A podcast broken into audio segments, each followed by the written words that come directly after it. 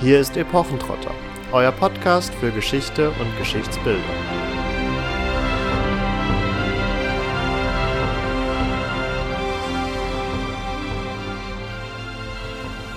Hallo und herzlich willkommen zu einer neuen Folge Epochentrotter.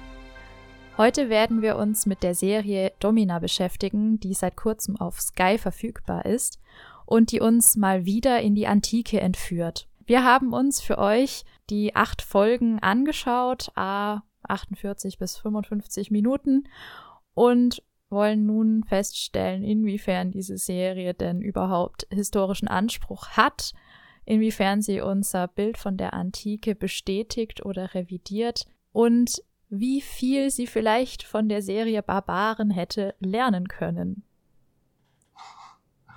Hoho, große Worte, vor allen Dingen, weil quasi jede überregionale Zeitung sagt, dass Domina, nee, das Barbaren von Domina hätte lernen können. ja, es kommt wahrscheinlich auf den Anspruch drauf an und auf die Person, die draufschaut, würde ich sagen. Vermutlich. Bevor wir jetzt allzu sehr in die Serie eintauchen, wäre es vielleicht äh, oder ist es vermutlich ganz interessant für unsere Zuhörer, die die Serie noch nicht kennen, zum einen natürlich darauf hinzuweisen, dass wir hier und da, da wir uns natürlich mit den historischen Inhalten beschäftigen, auch den ein oder anderen Spoiler parat haben. Wenn ihr also unvoreingenommen die Serie schauen wollt, dann schaltet jetzt lieber aus und hört wann anders nochmal rein. Wenn ihr erst ähm, unsere Meinung hören wollt zur Serie, um dann zu entscheiden, ob ihr die Serie schauen wollt, dann seid ihr jetzt genau richtig. Und wenn ihr die Serie schon geschaut habt, dann seid ihr sowieso extrem richtig hier gelandet. ja, wir befinden uns im ersten Jahrhundert vor Christus. Caesar ist ermordet worden an den Iden des Märzes und wir nehmen die Sicht der Protagonistin Livia Drusilla ein, die im Laufe der Serie dann auch den berühmten Octavian beziehungsweise auch bekannt als Augustus heiraten wird und somit zur mächtigsten Frau in Rom wird. Und an ihrer Seite werden die ZuschauerInnen durch die Geschichte ja, dieser mächtigen Familie, die dann auch Ausgangsbasis für die judisch-claudische Dynastie ist, genommen und durch die Ereignisse geführt. Die Serie ist in England produziert worden und erschien erstmalig auf Sky Atlantica Italia, also quasi dem Handlungsort in gewisser Art und Weise, weil wir uns fast ausschließlich in Rom beziehungsweise dem näheren Umfeld dieser Weltmetropole aufhalten. Und Sky möchte damit anschließen natürlich an große Produktionen wie auch die Serie Rome, die ja in den 2000ern auf HBO mit zwei Staffeln lief. Und das drückt sich nicht zuletzt darin aus, dass an denselben Drehorten gedreht wurden, beziehungsweise jetzt die Serie Domina die Sets wieder benutzt hat, die damals für Rome aufgebaut worden sind, die in der ja doch sehr berühmten Stadt äh, Cinecittà bei äh, Rom stehen, einer berühmten ja, Filmindustriestadt, wo auch schon in den vergangenen Jahrzehnten der ein oder andere Monumentalfilm gedreht wurde. Wir bewegen uns insgesamt also in den Jahren 43 bis 22 vor Christus. Wir setzen kurz nach Cäsars Ermordung ein und wir haben einen quasi doppelten Cast. Also das heißt, wir haben in den Folgen 1 bis 2 einen relativ jungen Cast. Die Hauptprotagonistin wird gespielt von Nadja Parks. Und in den Folgen 3 bis 8 wechseln wir dann aufgrund eines sehr großen Zeitsprungs von zwölf Jahren zu einem neuen Cast, der dann deutlich älter ist. Und hier ist die Hauptdarstellerin jetzt von Kascha Smutniak gespielt. Der Schöpfer der Serie ist übrigens Simon Burke. Und wie man es da schon hört, ist es eben keine italienische Produktion, sondern eine britische Serie. Und wir begegnen auch direkt einem alten Bekannten aus Game of Thrones, und zwar dem Schauspieler, der Davos Seewert verkörpert, Liam Cunningham. Und ja, was kann man noch sagen? Es begegnen einige Bekannte, auch beim Kostümbild zum Beispiel haben wir es mit einer Oscar-Preisträgerin zu tun, mit Gabriella Pescucci, die ähm, für Zeit der Unschuld, einem Film von 1993, äh, der im 19. Jahrhundert spielt, einen Oscar gewonnen hat für das beste Kostümbild.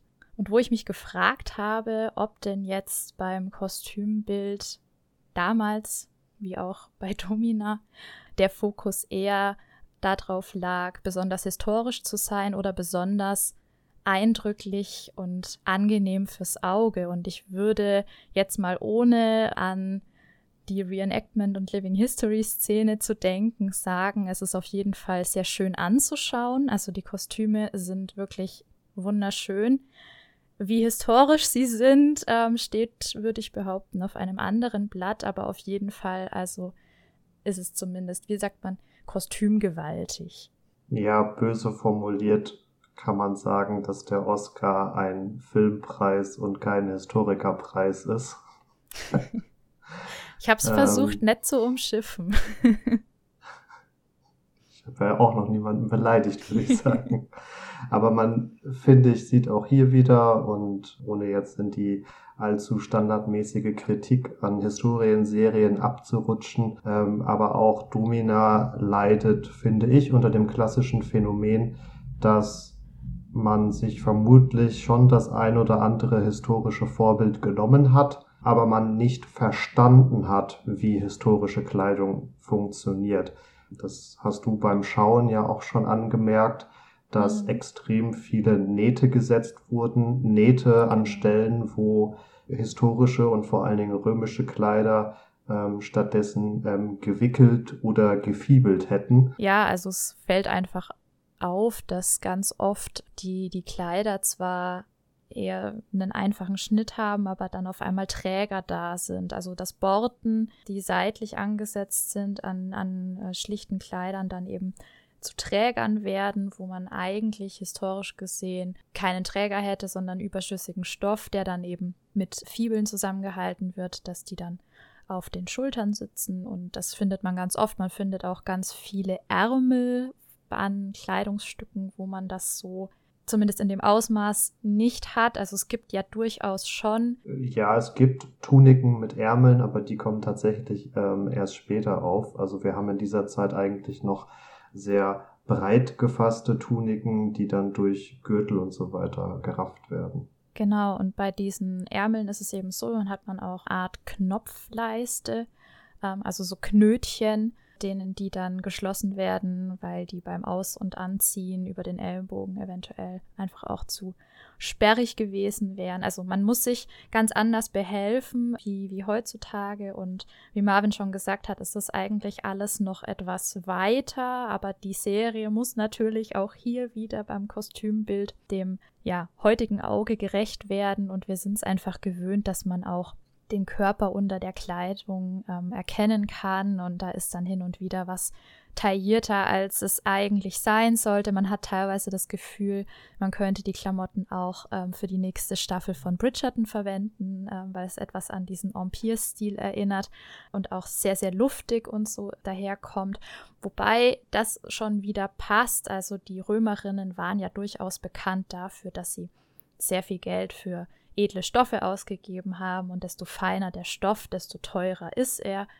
Und an der Stelle, ja, kann man schon sagen, ist es in Ordnung. Wo ich mich sehr gefreut habe, wenn wir noch beim Stoff kurz bleiben wollen, man sieht tatsächlich in einer Folge auch, wie Stoff gefärbt wird und es ist erfreulicherweise ist sogar rote Farbe, was ein Stück weit auch mit diesem doch sehr gängigen Klischee bricht, dass grundsätzlich rote Farbe nur für äh, besonders reiche Leute gedacht war. Und an der Stelle vielleicht mal kurz noch, um das aufzulösen. Ja, rot, desto intensiver es ist, desto teurer ist es, weil es öfter gefärbt werden muss. Aber es ist vor allen Dingen ein ganz bestimmter Rotton. Und das ist so ein Karmesinrot oder schon so ein Purpurrot, das also ins lila übergeht, weil dafür einfach die Pigmente sehr, sehr teuer waren, entweder aus Schnecken oder aus Läusen gewonnen wurden und daraus ergibt sich das Ganze.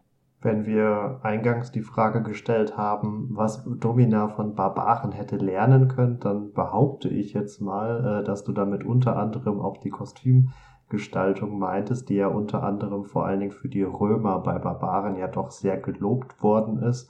Und wenn ja, man genau. das hier vergleicht, dann fällt ein essentieller Punkt äh, auf jeden Fall auch auf.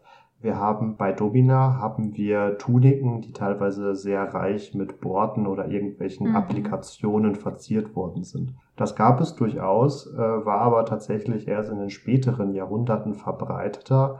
Und diese typische Senatorentoga zeichnet sich auch unter anderem dadurch aus, dass sie eben viel teuren Stoff um den Körper gewickelt hat. Und das haben wir hier eben gar nicht. Also es wird vergleichsweise für antike Standards spärlich mit Stoff umgegangen, weil wir eben nicht auch diese Wickelkleidung haben. Und ja, es gibt verschiedene, also Toga ist nicht gleich Toga, aber wir haben ja auch verschiedene Senatsszenen und auch da äh, tragen die Senatoren immer nur ihre in Anführungsstrichen etwas applizierte einfache Tunika mit einer mit einem sehr einfach gehaltenen Überwurf dazu, was dann die Toga sein soll. Und diese ja doch sehr typische, eigentlich jedem aus dem Schulbuch bekannte Wickeltoga findet einfach keine Verwendung.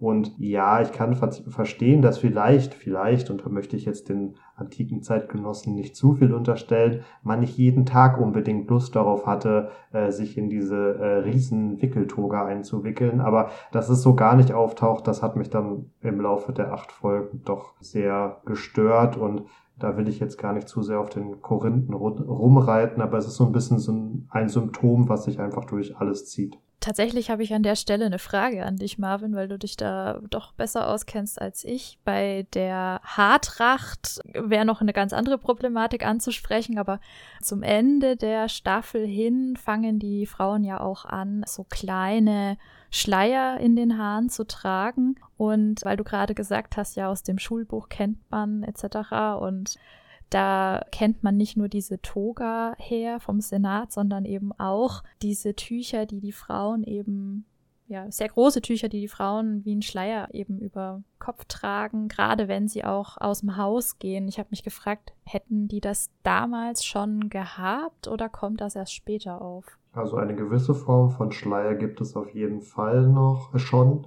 Wie verbreitet das jetzt, um ehrlich zu sein, war, bin ich mir gerade nicht zu 100% sicher. Da könnte ich jetzt tatsächlich zu deinem anderen Punkt mit den Haartrachten mehr sagen. Dann mach das doch. Bei den Haartrachten sind wir eigentlich recht gut informiert bei den ja, Frauen des kaiserlichen Haushalts. Ähm, das geht darauf zurück, dass wir unter anderem von Livia, aber dann auch von ihren Nachfolgerinnen im Amt der Kaiserin so gesehen, sowohl Statuen haben als auch verschiedene Münzbilder. Und ja, also wenn man sich Statuen und Münzen beispielsweise von Livia Drusilla anschaut, dann fällt vor allen Dingen auf, dass sie eigentlich eine recht einfach gehaltene Zopffrisur eigentlich trägt, den sogenannten Nodus. Und die Schauspielerin trägt mehr oder weniger konsequent offene Haare. Zumindest äh, ziemlich lang, ja. Zum äh, Schluss der, der Staffel wird es dann etwas gesteckter und geschlossener, sag ich mal. Ähm, also, ja, da geht man so ein bisschen in die Richtung, aber prinzipiell fällt doch auf, dass man sich irgendwie da so gar nicht irgendwie an historischen Vorbildern orientiert hat und auch die beiden anderen weiblichen Protagonistinnen greifen so ein bisschen dieses äh, Steckfrisuren-Klischee römischer Frauen auf, aber ziehen es auch nicht so wirklich konsequent durch.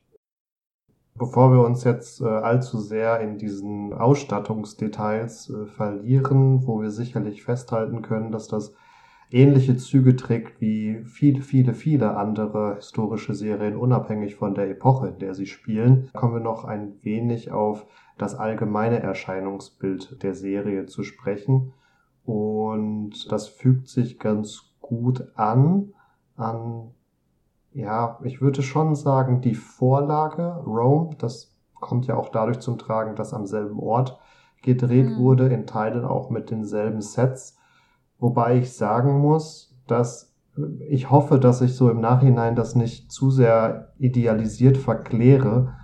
Aber ich hatte schon das Gefühl, dass das ganze Set und damit das Erscheinungsbild der Stadt Rom in Rome der Serie belebter und bunter wirkt. Also da ist mir vor allen Dingen aufgefallen, dass so in den ersten drei, vier Folgen äh, teilweise äußerst bewusst auf Graffiti an den Wänden quasi schon hingesucht wurde, so, hey, guck mal, wir wissen, dass damals Graffitis an die Wände gemacht wurden und deswegen zoomen wir jetzt auf dieses eine Detail, aber während der Zoomfahrt mhm. sieht man, dass die restliche Wand relativ kahl ist. Also es ist so eine gewusste Platzierung von vermeintlich historischen Details, die aber dann in der Breite des Szenenbilds nicht durchgezogen wird. Vor allen Dingen aufgefallen ist es mir auf dem Weg zum Bordell hin. Das meinst du, glaube ich, auch. Also da wird auf einen geflügelten Phallus hingezoomt und mir wäre jetzt nicht bewusst, dass Falli nur in Rom existiert hätten, um quasi aufmerksam zu machen. Achtung, Achtung, hier kann man Frauensklavinnen kaufen für Sex, sondern das, das war wie, wie heute auch, ja. Irgendwelche Leute fanden es witzig, ähm, da einfach irgendwo einen Penis an die Mauer zu malen und ähm, haben sich da wahrscheinlich ein bisschen albern drüber gefreut, wenn, wenn jemand komisch geschaut hat. Insofern, ja, ist es hier aber die für den Zuschauer hergestellte Verknüpfung. Wir sind jetzt nicht nur in einem armen Viertel, was übrigens vor Dreck steht. Ähm, es liegt überall Stroh am Boden. Der Filter wird dunkler. Es hat sofort wieder diese finsteres Mittelalter-Atmosphäre, obwohl, Moment, stopp, wir sind vor Christus. Und dann zoomt es eben auf diesen, auf diesen Phallus und plötzlich ist man in einem super bunten Bordell, wo auch viele Stoffe rumhängen und es hat überhaupt nichts mehr von diesem vorherigen, was einen quasi schon in die Nase stinkt. Und das, das fand ich, war wieder so eine Stelle, wo ich mir gedacht habe, warum? Warum braucht's das? In ganz Rom liegt nirgendwo Stroh am Boden, in ganz Rom liegt nirgendwo Dreck am Boden. Aber um klar zu machen, Achtung, wir sind jetzt bei, bei den ganz Armen angekommen oder in so einem Hinterviertel, ja, wo man sich nicht sicher ist, was da so an dubiosen Geschäften passiert. Da, da muss man es dann so brachial machen. Und was ähnliches hatten wir auch, als der Vater der Hauptdarstellerin in einer Schlacht ja schon als Verlierer dargestellt wird und sich dann in sein Schwert stürzt da geht er vorher durch, durch einen Wald und wir haben wieder den berühmt-berüchtigten Blau-Grau-Filter, damit wir auch ja verstehen, wir sind jetzt nicht in einem grünen Wald und es ist idyllisch, sondern es ist was Schlimmes passiert. Wir sind am Ende einer Schlacht. Es gab große Verluste, alle sind tot und es bleibt nur noch der Ausweg des ehrenvollen Selbstmords. Ja, aber mit dieser Erwartungshaltung der Zuschauer steigt man ja auch förmlich schon in die Serie ein wo ja eine Art Vorblende äh, gezeigt wird, wie die Protagonistin mit einem Stein mitten im tiefblau-grau äh, gezeichneten Wald jemanden den Kopf einschlägt und danach Blut und Schlamm überströmt auf einer Lichtung hockt. Das Ganze wird dann später nochmal ja, kontextualisiert. Aber man holt den Zuschauer schon ganz bewusst da ab, wo er herkommt, nämlich aus der letzten Staffel Vikings, die irgendwie vor einem halben Jahr ab äh, fertig gelaufen ist.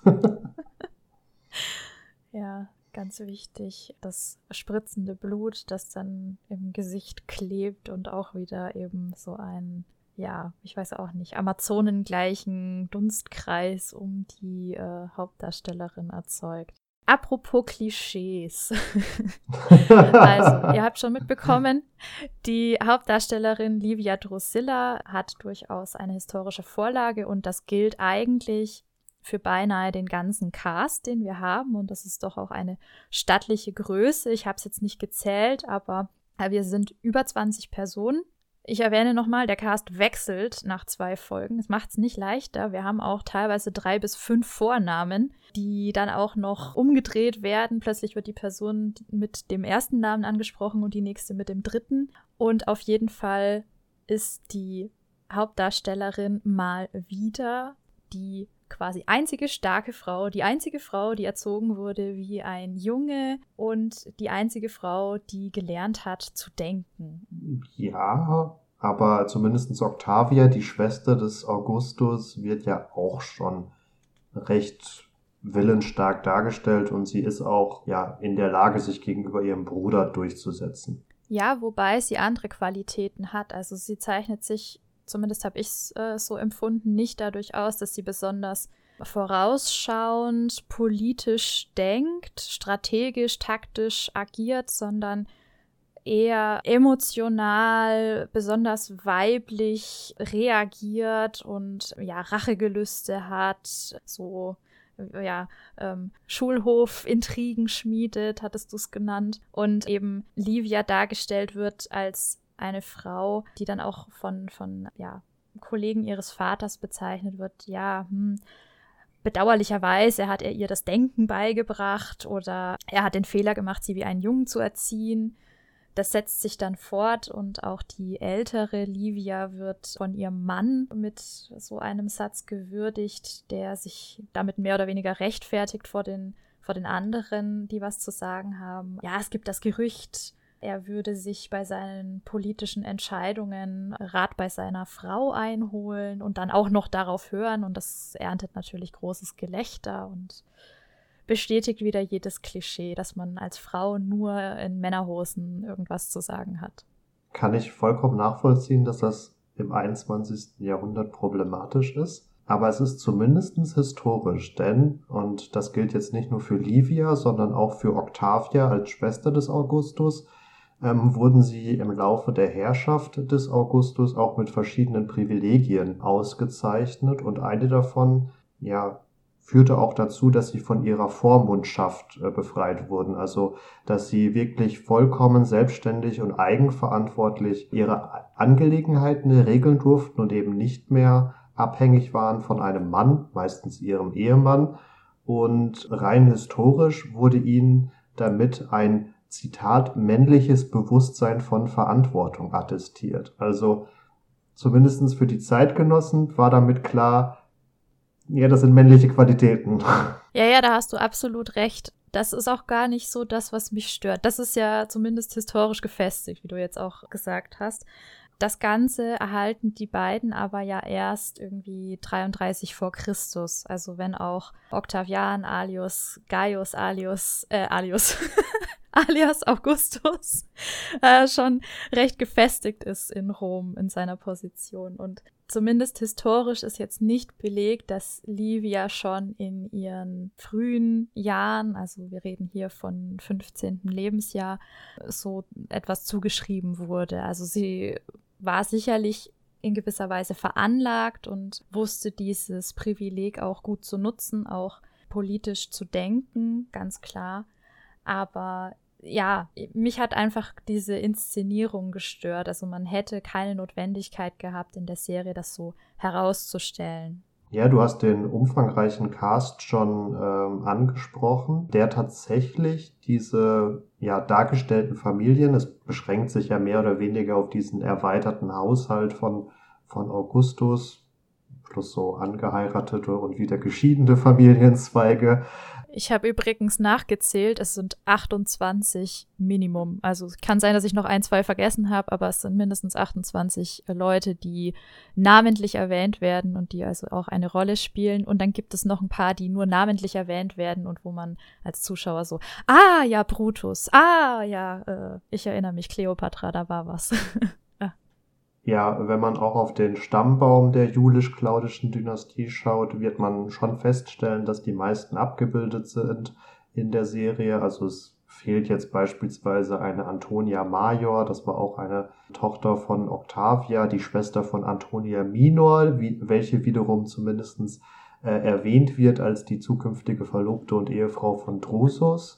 Aber diese ältere Schwester, die Antonia Major, findet keine Erwähnung, was vermutlich dann auch damit zu tun hat, dass sie gar nicht so sehr in diesem internen Familienzeug äh, verheiratet und verbandelt ist, sondern relativ schnell extern an einen Konsuln verheiratet wird. Und ja, um es da dann ein bisschen einzukürzen, das haben wir in vergangenen Epochentrotter-Folgen ja auch schon ein paar Mal rausgestellt, kürzt man dann gerne mal unwichtige Personen raus, damit es übersichtlicher bleibt, wobei übersichtlicher ja ein ganz guter Punkt ist. du hattest äh, schon angesprochen, dass wir hier mit vielen Personen, mit vielen Namen konfrontiert sind, die dann auch noch nach der zweiten Folge ausgetauscht werden äh, in ihren Schauspielern. Und ja, also durch auch unter anderem Rome, aber auch ähm, durch das ein oder andere private Interesse kannte ich ganz gut die Personennamen beziehungsweise auch die Ereignisabfolge. Aber wie ist es dir denn mit der Serie und ihrem historischen Erzählen gegangen? Ja, gute Frage. Ich habe dich beim Schauen ganz oft gefragt. Ah, ist das jetzt äh, Agrippa? Ah, das war doch der und der. Ach, äh, wieso, wer ist denn jetzt Gaius Julius Caesar? Der ist doch tot. Warum ist der so jung? Ja, das ist Octavian, der spätere Augustus. Also solche ähm, Sachen gab's schon auch. Und da habe ich einfach gemerkt, dass man mit gewissen Namen natürlich mal was verbindet bindet, was man schon gesehen hat oder woran man sich vielleicht sogar noch aus der Schule erinnert. Aber dass es doch ja an einigen Stellen sehr, sehr voraussetzungsreich ist, was auch an den schon kurz angesprochenen Zeitsprüngen liegt. Wir decken also eine Zeit von 21 Jahren rund ab, plus minus ein, zwei Jährchen. Und wir überspringen am Stück auch mal zwölf Jahre. Dazwischen, äh, da, davor sind es mal ein, dann irgendwie drei, vier Jahre und dann später nochmal ein, zwei Jahre. Aber es ist sehr, sehr viel Zeit, die erzählt wird, beziehungsweise viel, was ausgelassen wird. Und dadurch ist es eigentlich nicht so einfach, immer die Zusammenhänge herzustellen. Also ich habe oft nicht unbedingt den Link gehabt, warum jetzt da Bürgerkrieg herrscht in Rom. Also diese zwölf Jahre, die übersprungen werden, sind eine Zeit der Bürgerkriege, in denen die Republik mehr und mehr zur Monarchie wird. Es ist die Zeit des Triumvirats, wo eben Marcus Antonius am Ende mehr oder weniger mit Kleopatra durchbrennt. Und, um es jetzt mal ganz plakativ zu sagen einfach. Und ja, Gaius bzw. Octavian immer mehr Macht bekommt und am Ende eigentlich als der große Retter von Rom dasteht, der diese unruhige Zeit gemeistert hat und der dann eben auch weiterhin die Macht vom Senat und vom Volk zugesprochen bekommt und dadurch eben diese Alleinherrscherstellung überhaupt bekommen kann. Und das alles erzählt die Serie uns überhaupt gar nicht. Also Marcus Antonius kommt am Anfang ein bisschen vor, Kleopatra fällt nur der Name. Also man hat überhaupt keine Ahnung, was die Frau da jetzt macht und wie die zwei zueinander gefunden haben und ja, und ähm, warum Octavia jetzt plötzlich von ihm geschieden ist und warum dann der Sohn Iulus plötzlich auch weiterhin in der, in der Familie ähm, ja, ertragen wird. So kommt es schon fast rüber. Er ist so das, das Kind, was halt mit aufgezogen wird, was aber eher so die zweite Geige spielt, weil er eben von Marcus Antonius abstammt. Und also es ist so eine ganze Kette von Ereignissen, die dem Zuschauer und damit auch mir ein bisschen ja, Halt gegeben hätten, wenn sie zumindest irgendwie erwähnt worden wären. Also es ist noch nicht mal so ein kurzer Text, der eingeblendet wird, wenn es einen Zeitsprung gibt, es ist das und das passiert, daraus ergab sich, ne, also das kennt man ja auch von Star Wars, am Anfang wird einem kurz erzählt, was ist zuletzt passiert, ähm, in was für einer Zeitspanne ist das abgelaufen und wo sind wir jetzt. Das hätte ich mir da auf jeden Fall gewünscht, das hätte es einfach nachvollziehbarer gemacht, würde ich sagen. Ja, man wird mit unzähligen historischen Fakten letztendlich konfrontiert, ohne dass die groß erklärt werden. Also mich hat's kurz rausgerissen, als Octavia dann gesagt bekommen hat, so, und du heiratest jetzt Marcus Antonius. Du bist zwar noch in deiner Trauerzeit, aber das ist mir jetzt egal. Und ich saß kurz da, Moment mal, sie war doch noch gar nicht verheiratet. Ja, die historische Octavia war, war verheiratet und war tatsächlich in ihrer Trauerzeit, aber das wird nicht mal erwähnt, warum sie in ihrer Trauerzeit noch ist, also dass ihr Ehemann gestorben ist, sondern wir noch in deiner Trauerzeit, aber das ist mir jetzt egal. Mhm. Und auf einige historische Hintergründe wollen wir auch äh, gleich noch zu sprechen kommen. Aber um bei der Serie zu bleiben, sie krankt ein wenig daran, dass sie versucht, zu sehr den Fokus auf den Frauen, speziell Livia, zu halten. Das führt dann auch dazu, dass ja, wirklich epochale Ereignisse der römischen Geschichte in einem Halbsatz abgehandelt werden, weil Livia vermeintlich nicht dabei war. Und ja, das kann, kann man jetzt theoretisch der Serie zugutehalten, dass sie eben diesen Fokus so starr behält auf den Frauen und auch diese Seite mal beleuchten möchte. Aber ich glaube auch, dass Geschichtsinteressierte, die durchaus so eine grobe Idee vom Ablauf der Ereignisse haben, hier und da deswegen rausgerissen werden, weil eben nicht das bedient wird, was sie schon kennen, sondern das so wirklich bewusst und gekonnt umschifft wird. Und das ist in Teilen auch ein bisschen kritisch, hm, also für die Frühphase von Augustus oder Octavians Aufstieg kann man das noch nicht so sagen, aber es ist zumindest für die weitere äh, Regentschaft und dann, das gilt dann für die späteren Folgen der Staffel auch schon, ist überliefert, dass Livia beispielsweise Augustus auch auf seinen Reisen begleitet hat. Also es wäre gar nicht unbedingt notwendig gewesen, sie so super starr einfach in Rom komplett zu belassen. Also man hätte das auch noch ein bisschen ausdehnen können und sagen können, ja, okay, die gute Frau ist jetzt auch mal ein bisschen im Imperium unterwegs und bekommt noch was mit. So ist dieses ganze Handlungsgeschehen ein ewiges Intrigenspiel innerhalb der Familie, ohne so, ohne nur, ja, beziehungsweise um nur so hin und wieder mal an die große Politik, sag ich mal, äh, anzuknüpfen. Und das ist auch ein Kritikpunkt, den ich äh, jetzt öfters gelesen habe. Dadurch fehlt der Serie so ein bisschen der Impact. Also man hat so das Gefühl, ja, die rühren so ein bisschen in ihrer Familie, in ihrem Familienbrei rum, aber welche Relevanz das jetzt eigentlich für die Geschichte hat. Hm. Und bei Rome ist seinerzeit ja auch schon sehr stark kritisiert worden, dass die äh, Serie Action-Szenen quasi nur andeutet. Also da haben wir, da sehen wir immer nur, wie einzelne Legionärsabteilungen oder äh, auch Legionäre gegen ausländische Kulturen äh, antreten, aber immer nur in einem sehr kleinen Maßstab. Und das ist damals schon kritisiert worden, dass das dann nicht cineastisch, nicht episch genug ist.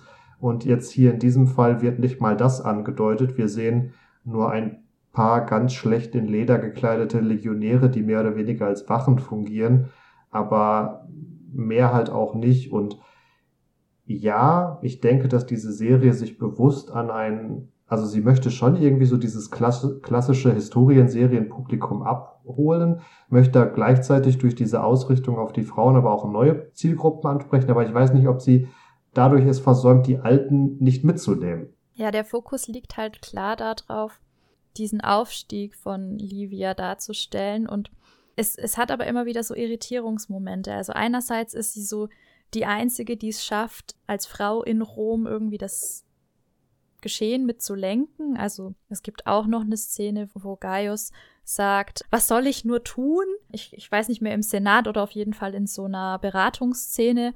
Und dann kommt von seinem Administrator, sag ich mal, Mäzenas, deine Ehefrau ist der klügste Mann in Rom ja, eh. das stellt dann halt Augustus so dar, als, als wäre er vollkommen abhängig von, von Livia, die dann auf der anderen Seite aber auch diese Rolle der Matrone in Rom natürlich erfüllen muss und dann eine Fehlgeburt nach der nächsten hat. Und also sehr auf diese Weiblichkeit reduziert wird, so die Gebärerin eines Sohnes und es ist unbedingt notwendig, dass es einen männlichen ja, Blutsverwandten gibt. Das hat mich ein bisschen gewundert, dass das so stark gemacht wird, weil ja in Rom durchaus auch das sehr üblich war, ähm, zu adoptieren. Und ich meine auch, Livias Vater ist ja in das Geschlecht der Livia adoptiert worden und ist selber eigentlich ein Claudia, was dann Livia zu, zum, zu, zur Brücke wiederum macht für den späteren Caligula und, und Claudius. Ähm, ja, da hast du vollkommen recht, dass so erst, oder man geht so in die Serie rein, ja, okay, jetzt haben wir eine emanzipierte Frau und die setzt sich jetzt hier in Rom durch. Und dann wird sie doch nur darauf reduziert, dass sie eigentlich äh, schwanger sein und schwanger sein soll und Kinder gebären soll.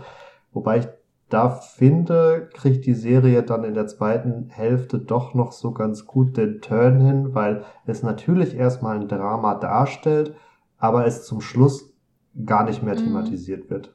Also da orientiert sich Augustus dann auch bewusst um, ja, okay, ich guck, kann ich meine Stiefkinder oder so irgendwie adoptieren oder kann mir meine Tochter Söhne, Schrägstrich Enkelsöhne gebären, die ich dann quasi annehme. Also ja, hat mich am Anfang auch gestört, aber jetzt so bei den letzten Folgen fand ich es jetzt nicht mehr so präsent.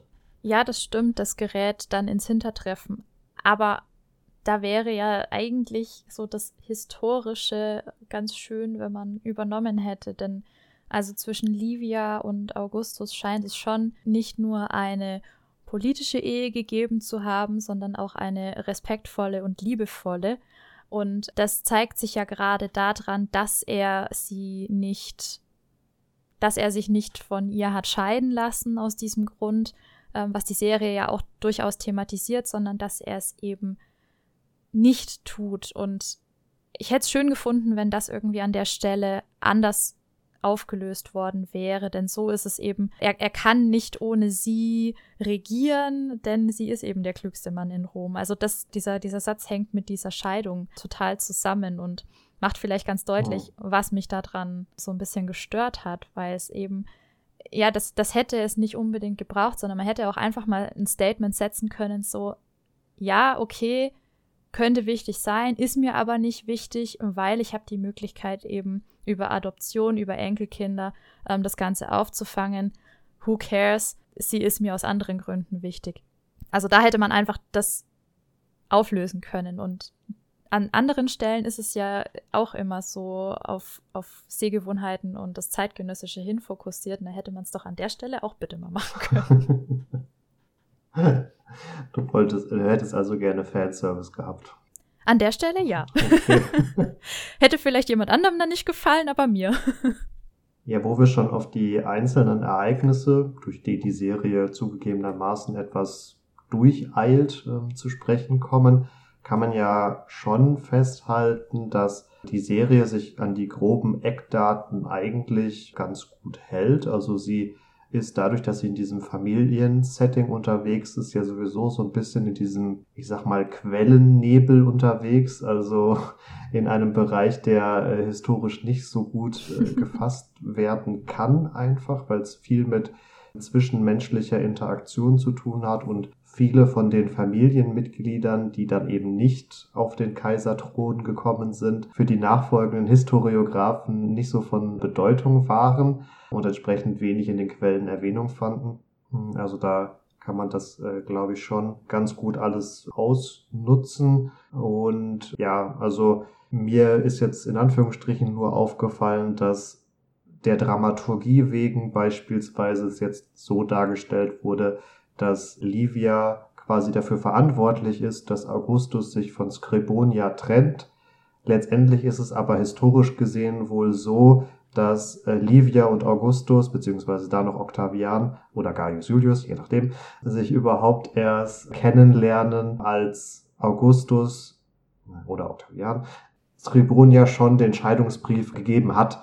Also, dass das da quasi einfach mal kurz umgedreht wurde, um für die Dramaturgie einfach Kausalketten herzustellen, die diese Beziehung zwischen den Charakteren etwas, ja, belebter darzustellen. Wenn man ganz genau sich das nochmal anschaut, wird man vermutlich auch noch das ein oder andere finden, aber aufgrund der Tatsache, was wir schon angesprochen hatten, dass diese wirklich großen Ereignisse, zu denen auch viel überliefert ist, größtenteils umschifft werden, kann man da jetzt nicht allzu viel zur äh, Historizität sagen. Auch, dass gewisse Personen ermordet werden, die in der Geschichte nur einer schweren Krankheit anheimgefallen sind. Ja, gut, das wird ja quasi in der Serie selbst thematisiert, dass dann vereinbart wird, okay, man darf nicht sagen, er wurde vergiftet, sondern es hat ihn ein schweres Fieber befallen oder so. Also das wird ja förmlich von der Serie äh, aufgegriffen. Mhm. Ja, aber das ist genau der Punkt, ne? Diese Leerstellen in der Geschichtsschreibung, die bieten hier natürlich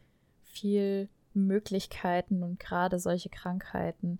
Und ja, wir haben hier auch wieder ein anderes tolles Klischee, die beste Freundin, Schrägstrich, äh, Ex-Sklavin, nun Befreite namens Antigone, ist zufällig eine Heilerin bzw. eine Giftmischerin, die dann eben genau das für ihre Domina übernimmt und hin und wieder mal quasi in die Handlung eingreift, entweder eigenmächtig oder im Auftrag. Und Ah, ja, da haben wir wieder die Hexe. Immer diese Hexen im Mittelalter. Wo, welcher Film war das nochmal? Spider-Man Far, Far, From Home, oder? Ja, genau. Das, das, war der, der letzte Spider-Man, den wir gesehen haben. Ja, wo der wissenschaftsgläubige Lehrer die ganze Zeit bei den, was sind's denn, bei den, ja, bei den Gegnern, die aus dem mystisch-mythischen Bereich kommen, äh, schreit, Achtung, Hexen, oh mein Gott. In Bezug auf die Sklavin oder dann freigelassene Freundin äh, Antigone wird da so gesehen ein Motiv der Geschichtsschreibung aber auch aufgegriffen, das eigentlich für Livia bezeugt ist, was dann quasi auf ihre Freundin umgemünzt wird, weil das Geschichtsbild ähm, der Livia ist sehr zwiespältig tatsächlich. Also wir haben viele römische Autoren, die ihre Tugenden loben und sie als die vorbildlichste Frau ganz Roms beschreiben. Also ja, das war auch dann quasi ihre Rolle als Kaiserin, da die vorbildhafteste und tugendhafteste zu sein. Mhm. Aber wir haben auch einige senatorische Autoren, die ihr dann äh, unterstellen, eine Betrügerin und Giftmischerin zu sein. Und dieser Aspekt der Giftmischerin wird durchaus auch von der Serie aufgegriffen, beziehungsweise ja, wird sie dann nur als Mitwisserin, Schrägstrich, Auftraggeberin, je nach Mordfall äh, mhm. äh, dargestellt. Aber dieser Aspekt wird dann quasi auf eine andere Person ausgelagert. Das finde ich aber ganz interessant. Das ist also doch eine ambivalente Figur und das trotz oder vielleicht auch wegen ihrer sehr führenden Rolle in Rom und auch ihrer Vergöttlichung oder? Sie wurde doch auch zur Göttin erhoben, aber erst nach Augustus Tod, meine ich. Oder auch nach ihrem Tod? Auch nach ihrem Tod. Also sie stirbt ja 29 nach Christus. Ja.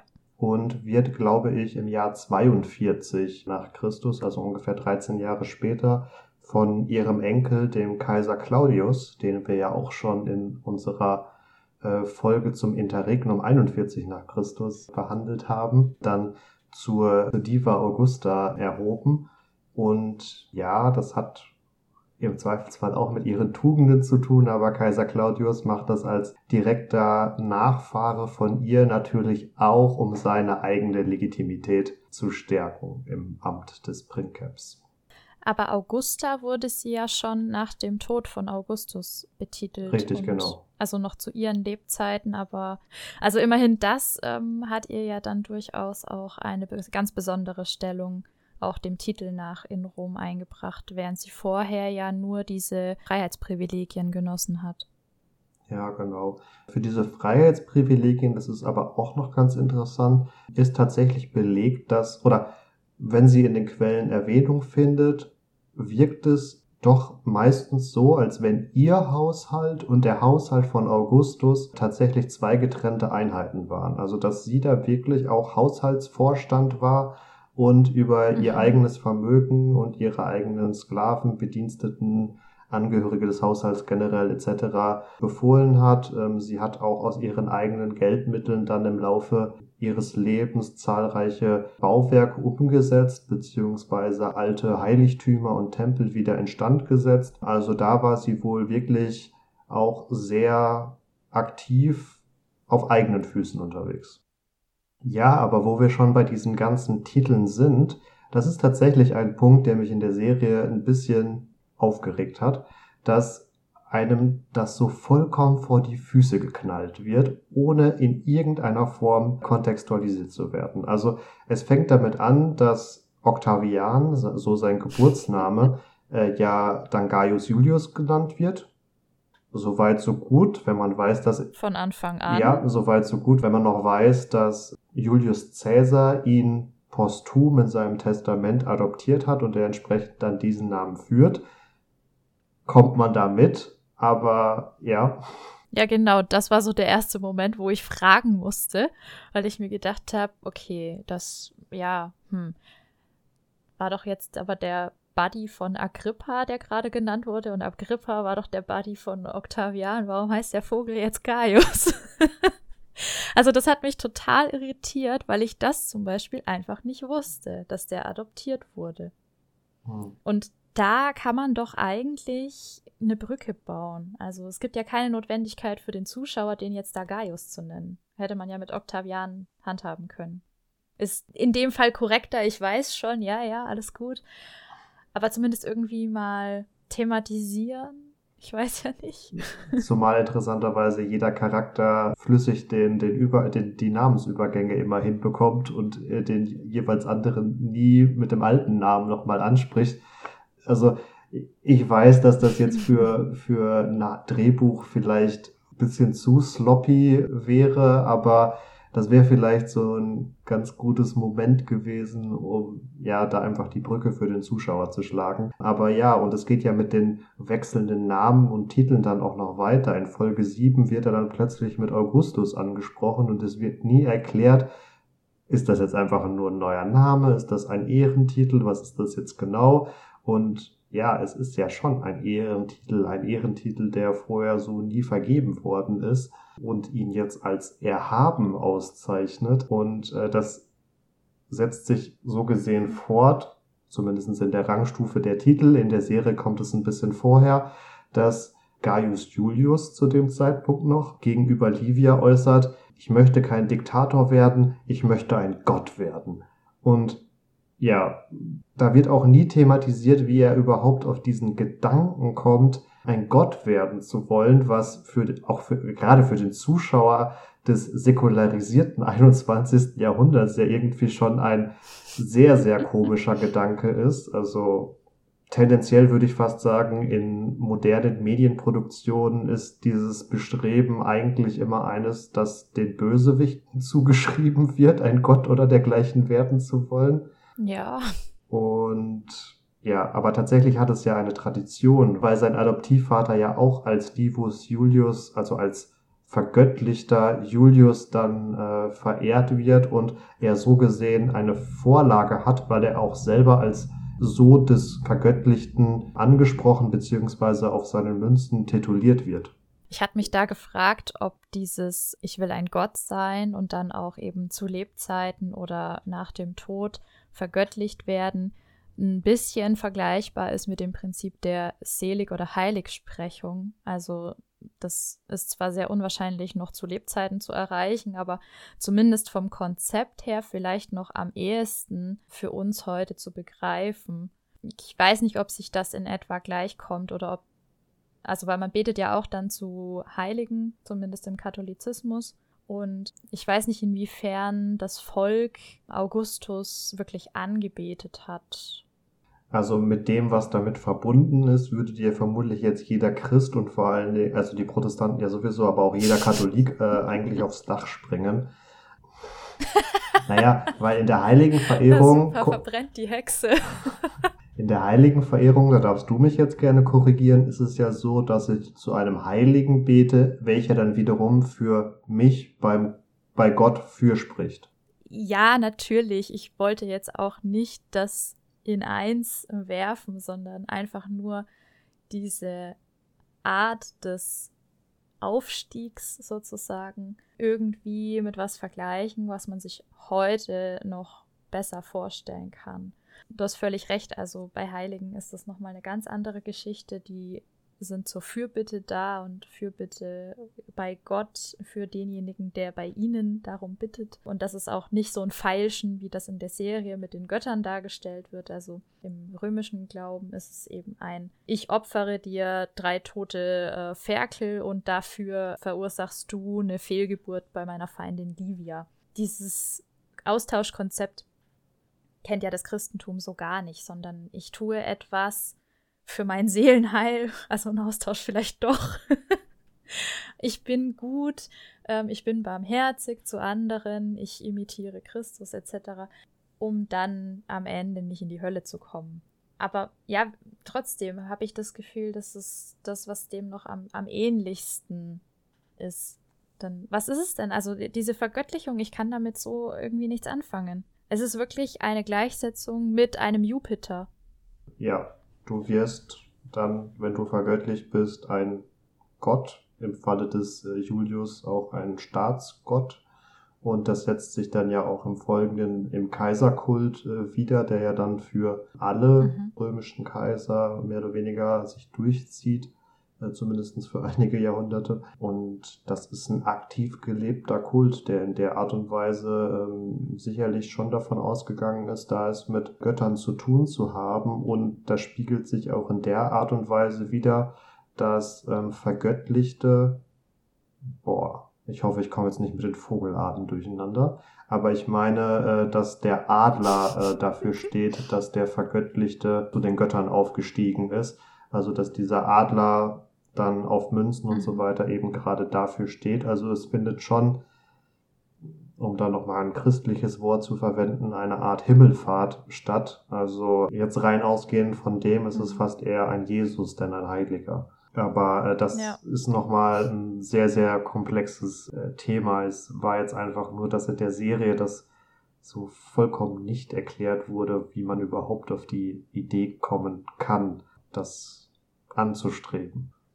Ja, denn man hat ja, wenn man diesen ganzen Hintergrund nicht kennt, eher das Gefühl, dass Gaius Julius in dem Fall durch sein Amt wie der Papst sozusagen die Möglichkeit erhält, für das Amt einen neuen Namen anzunehmen. Also quasi Josef Ratzinger wird zu Benedikt dem 16. Und so wird dann Gaius Julius zu Augustus durch sein Amt. Aber das ist ja nicht der Fall, sondern Augustus ist ja, wie du erklärt hast, eben ein Ehrentitel, der. Ja, hat er denn was mit dem Amt dann überhaupt zu tun? Schon, oder? Nee, es ist kein Amt äh, damit verbunden. Also um es jetzt noch äh, komplizierter zu ah, machen, er ist tatsächlich auch Pontifex Maximus. Aber ähm, Augustus und seine Herrschaft zeichnen sich auch unter anderem dadurch aus, dass er ab einem gewissen Zeitpunkt, wo er seine ganzen Privilegien und Ämter zurückgibt, er eben nicht mehr diese Ämter erhält, sondern nur noch die Amtsgewalten. Das heißt, er enthält bestimmte Befugnisse, die auch verbunden sind, also die theoretisch verbunden sind mit gewissen Ämtern, aber ohne diese Ämter zu begleiten. Also das ist der ganze Clou an der Sache, dass so vermeintlich die Republik mit ihren ja wechselmäßig vergebenen Ämtern durchaus weiter fungieren kann, aber darüber thront einer, der zwar diese Ämter nicht bekleidet, aber trotzdem alle Amtsbefugnisse irgendwie unter sich vereint hat. Und darüber lassen sich auch dann äh, beispielsweise Münzen extrem gut datieren, weil diese Amtsbefugnisse immer wieder neu erteilt werden müssen. Und wenn auf einer Münze die vierte Tribunicia Protestas steht, weißt du, okay, das muss in diesen vier oder fünf Jahren gewesen sein, weil sonst wäre es schon die fünfte Amtsgewaltsvergabe gewesen. Mhm. Ja, mit dieser unterwanderten bzw. überbauten Republik sind wir auch wieder bei dem eigentlichen Ziel von Livia in der Serie, denn sie verspricht ihrem Vater, einem traditionellen Republikaner, verspricht sie, dass sie die Republik wiederherstellen wird. Und es wird dann auch so dargestellt, dass sie eben Augustus beziehungsweise da noch Gaius Julius nur verführt, um eben genau das hinzubekommen, ihn zum mächtigsten Mann in Rom zu machen und dann dazu zu bringen, die Macht wieder an den Senat zu übergeben, was er auch tut. Aber eben, wie wir gerade erklärt haben, ist das Ganze ein bisschen mit einem gewissen Twist versehen, äh, so dass am Anfang immer wieder diese ähm, Amtszeit um fünf Jahre verlängert wird und irgendwann dann eben, wie Marvin gerade gesagt hat, aus diesen Ämtern eine Amtsgewalt wird und ja, Augustus damit eine ganz eigene Position eigentlich hat.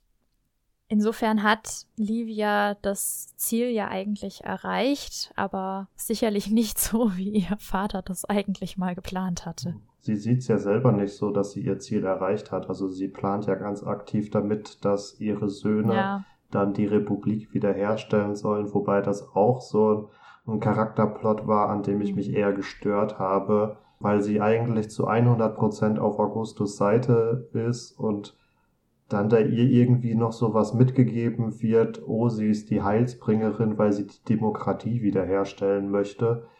Ich weiß ja nicht. Und äh, also das ist so ein bisschen dieser Lucius Vorenus-Moment, den wir auch in Rome haben, dass der äh, Zuschauer im Zweifelsfall einen Charakter braucht, der so westlich-demokratische Werte in irgendeiner Form noch vertritt, damit man sich damit identifizieren kann und es gerade eben nicht abfeiert, dass eine Diktatur beziehungsweise eine Monarchie geschaffen wird.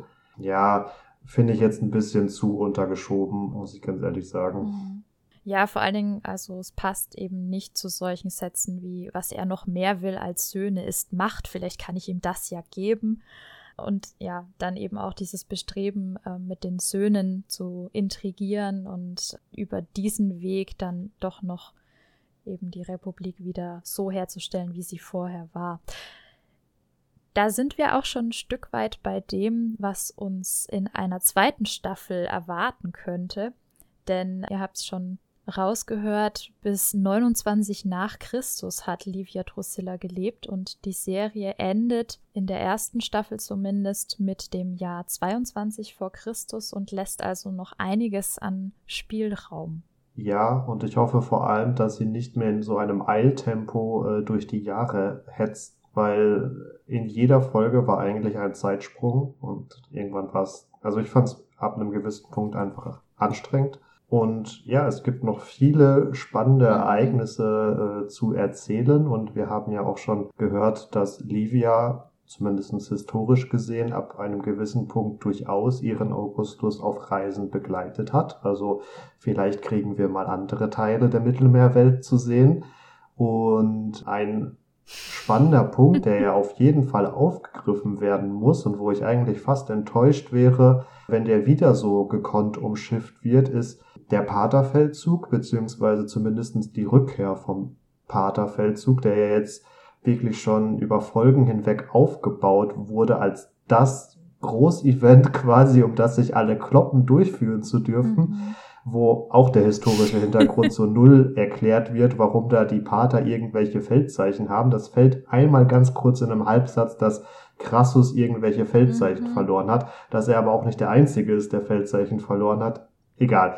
Dazu kann ich euch Kunstraub Folge Nummer 3 empfehlen, wo ich das mit Michi relativ ausführlich besprochen habe. Hört da auf jeden Fall gerne nochmal rein. Da geht es auch um römische Triumphzüge. Und ja, aber auch abseits von diesem Paterfeldzug, äh, Drusus und Tiberius werden unter anderem noch verschiedene Feldzüge in Pannonien und in Germanien schlagen.